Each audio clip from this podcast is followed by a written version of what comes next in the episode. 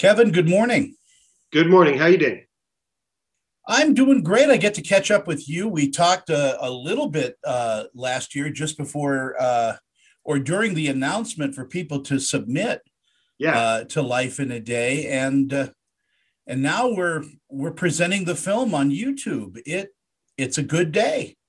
it is a good day. And all done in six months. And nothing much happened in America in that time, did it? No, there was uh, absolutely no reason to even get in front of a, a, a recorder. Um, what a what what a powerful film, and and what a great statement on on the human condition. Um, you know, we we tend to live in our own little worlds, and we don't see how the world uh, affects everyone. And this is just a great way of doing it.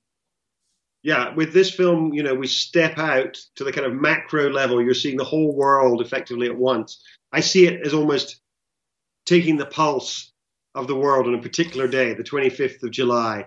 And it feels to me like the patient is a little bit sick, but is uh, there's a lot of hope. When when the call went out for submissions, uh, what was that like? I mean, how many people submitted to you? we had three times as many people submitting this time as we did when we did this in 2010. So we had 320,000 odd people submitting material uh, from 192 countries. So pretty much every country in the world, not quite every country, but pretty much.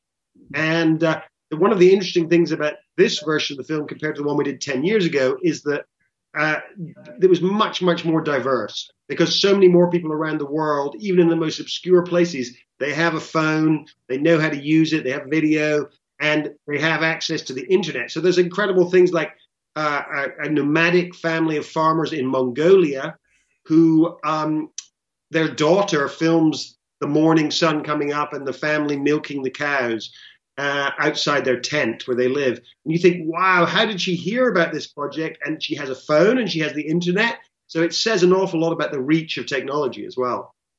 Yeah, the world is getting getting smaller in that way, and and you know, I'm I'm loving it because you can only pull the wool over people's eyes, you know, uh, until they start seeing what what information is out there, and then they start waking up to, uh, you know, our planet. Yeah, well, this is a film which is from a perspective that you never see, which is the ordinary people, the people on the street, as it were, who, you know, it's unmediated by uh, a news organization, it's unmediated by uh, even a documentary crew being there. People are filming what they feel is important, what they um, are experiencing. And so that there's something about that that makes it kind of unique. It's the beauty of the amateur. Yeah, and it, it speaks volumes to uh, uh, you know to how how people perceive themselves as well. This is such a brilliant idea in filmmaking. Yeah, it's a totally different, new kind of film. This couldn't have been made 20 years ago, even. Uh, it's only with the advent of you know cheap and readily available video phones that this kind of movie could be made. And so it really is the kind of you know it's the 21st the 21st century kind of movie. It's a planetary diary, uh, and I hope you keep it up. I, are there plans on doing uh, releasing one every few years? Well, that you know, I, when we did the first one, I thought it might just be a one-off, and now we've done this one 10 years later. I think we all, everyone involved, feels like you know now we've got into the into the run of things. We feel like actually, you know, this is could be quite an important document in the end, a kind of time capsule of these different days through history. So Yeah. I think we're all determined we're going to carry on. You know, I'll make I'll maybe make another three, maybe four if I'm lucky. Uh, and, and and somebody else will will, will pick up the uh, the baton and, and carry it from there. I hope. Well, I hope so. I hope so. Yeah, no. So I mean, I think every ten years is about right because a lot of stuff changes in that time. But there's still, and some of the characters will come back. So in this film, we have two or three characters who were in the original film who are back in this one, including an incredibly sad um, moment with a, a, a, a, lady from Colorado called Suzanne, who was in the original one, and she was filming her son in the original one, sort of yelling at him like any mom does at a teenage her teenage son, Alex, telling him to get out of bed, clean your room, and it's a very funny moment. And this time she shows us that clip again. She puts it up on her TV. She says, That was my son 10 years ago. And then she pans the camera around and you see an urn with ashes in it. And she says, This is my son today. And her son was one of the first people in the United States. Yeah, it's absolutely devastating. One of the first people in the United States to die of COVID. And uh, the movie is dedicated to his memory, to Alex's memory. Now the movie is available, uh, and God bless you for doing this on on YouTube, on YouTube Originals. Um, anybody with a phone, anybody with a means can can watch the uh, uh, the full film.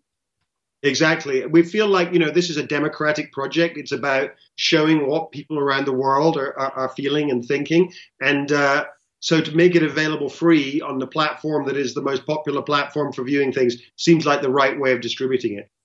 It is, and uh, I hope next year I can see you at Sundance. I hope that we have uh, we, we're not social distancing then. Yeah, it's been pretty. It's been pretty um, difficult if you're in the movie business uh, this last year. You know, obviously for live, musicians who are doing live music, for theater, for all of these kind of entertainment and art forms, uh, it's been a really tough time.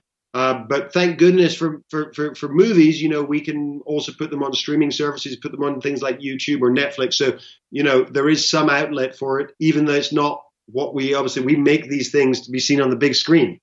Well, maybe we'll put together a watch party for Life in a Day and and uh, see how many people will join us in in viewing the film. Kevin, it's always a pleasure to talk to you. That's great. So nice to talk to you again.